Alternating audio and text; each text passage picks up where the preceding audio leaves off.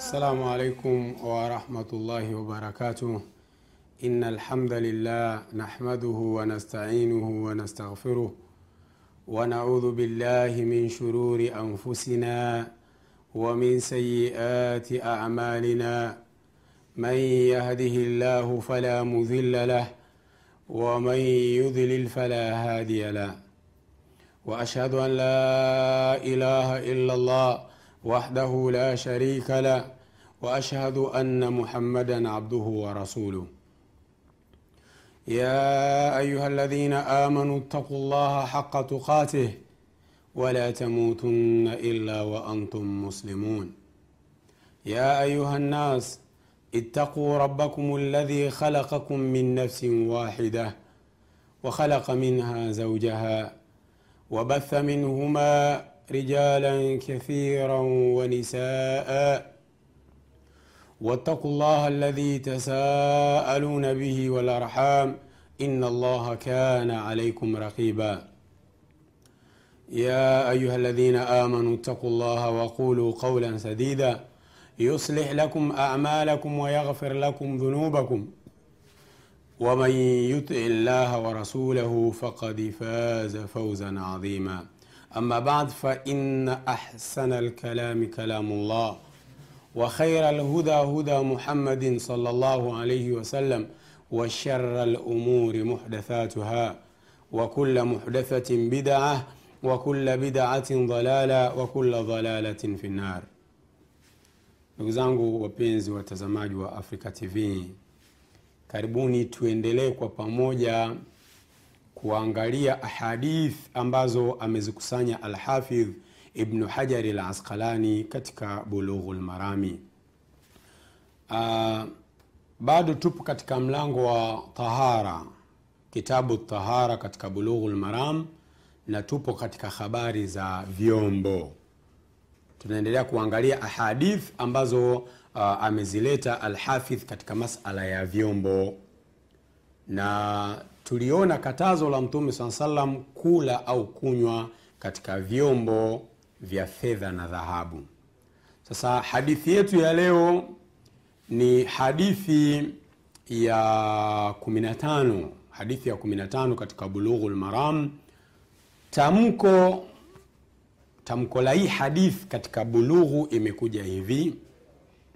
An ummi salamata radiallahu anha qalat kutoka kwa ummu salama mke wa mtume salllahu alehi wasallam na tutaangalia historia yake fupi kama ambavyo ameeleta alimamu sanaani katika asubul kwa hiyo kutoka kwa ummu salama radiallahu anha anasema qala rasulullahi salllahu alaihi wasallam amesema mjumbe wa allah rehma na amani ziwe juu yake. Alladhi yashrabu fi inai lfidda innama yujarjiru fi batnihi nara jahannam.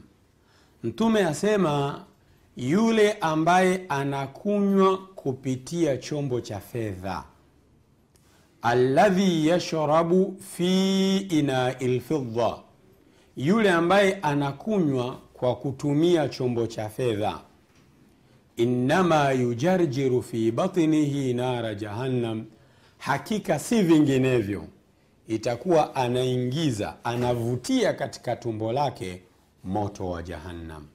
Atakuwa anaingiza anavutia ndani ya, ndani ya tumbo lake moto wa jahannam. Hii hadith kama inavyoonekana wazi inaendelea kukataza kunywa na kula kutumia vyombo vya fedha. Na kama tumekataza chombo cha fedha basi chombo cha dhahabu nasema mimbabi aula ni zaidi na zaidi. Hii hadithi ndugu yangu ameipokea alimamu lbukhari ni hadithi ya 5634 katika sahihu lbukhari pia ameipokea alimamu muslim katika mlango wa allibas. Ni hadithi ya kwanza na ya pili katika mlango wa allibas. Uh, tuangalie kidogo huyu sahabia sahaba aliyepokea hii hadithi ambaye ni ummu salama kwa sababu ni mama yetu ni mke wa mtume salllahu alaihi wasallam. Allah katika suratu lahzabi anasema annabiyu aula bilmuminina min anfusihim wa azwajuhu ummahatuhum.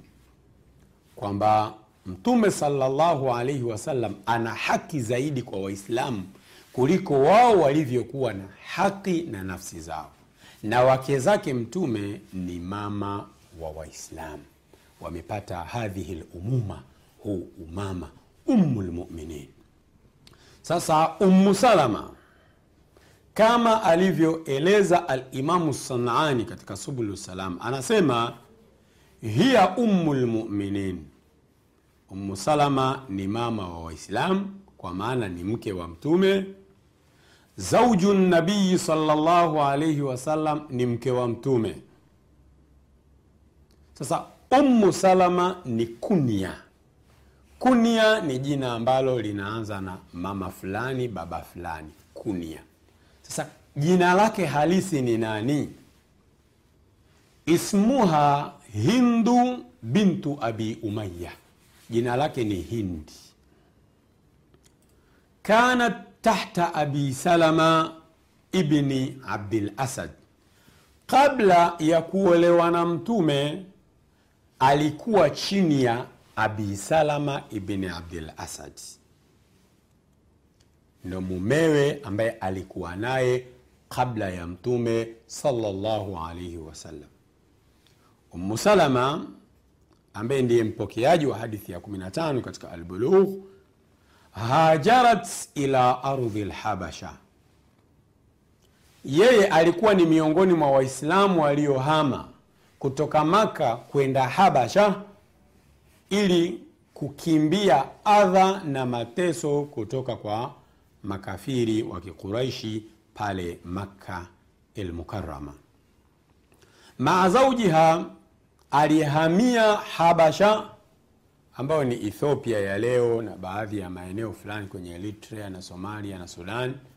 Ini imefahamika kama ni ethiopia ya leo kiufupi. Alihamia huko yeye na mumewe. Watuufia anha fil Madina.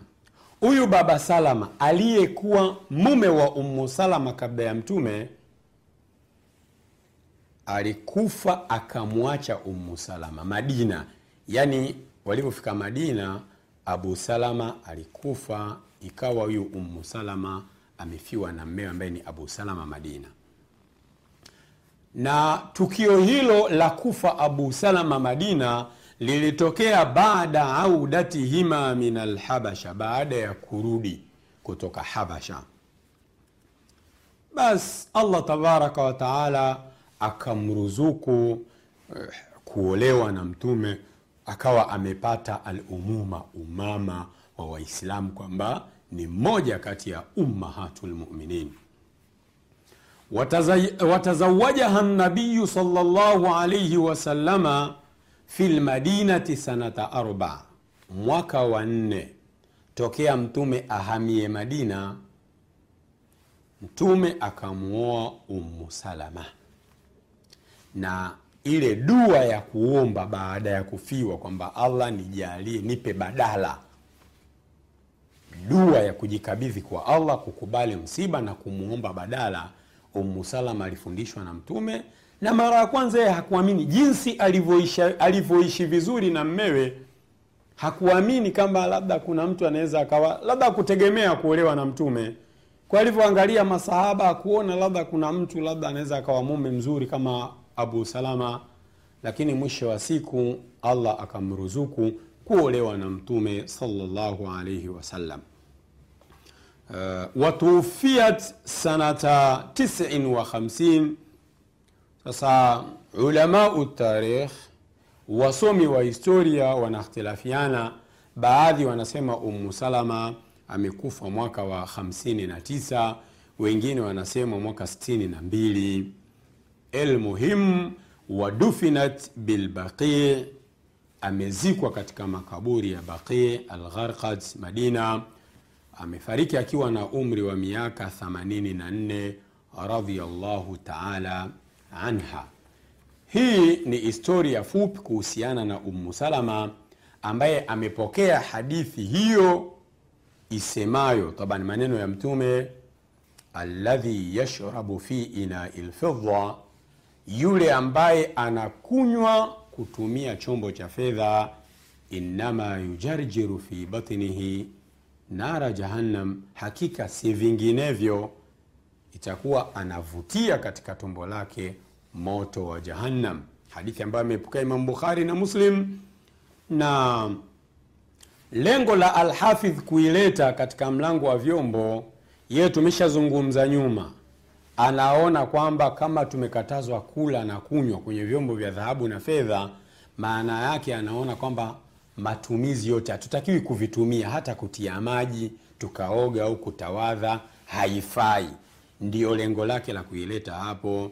Lakini tumezungumzia michanganuo ya baadhi ya wanachuoni na tutasoma huko mbele wanawachuoni wengine nini wanasema katika matumizi mengine yasiyokuwa ya kula na kunywa kupitia vyombo vya dhahabu na fedha ndugu zangu sasa hivi tuingie katika uchambuzi wa lugha uh, kwa ufupi.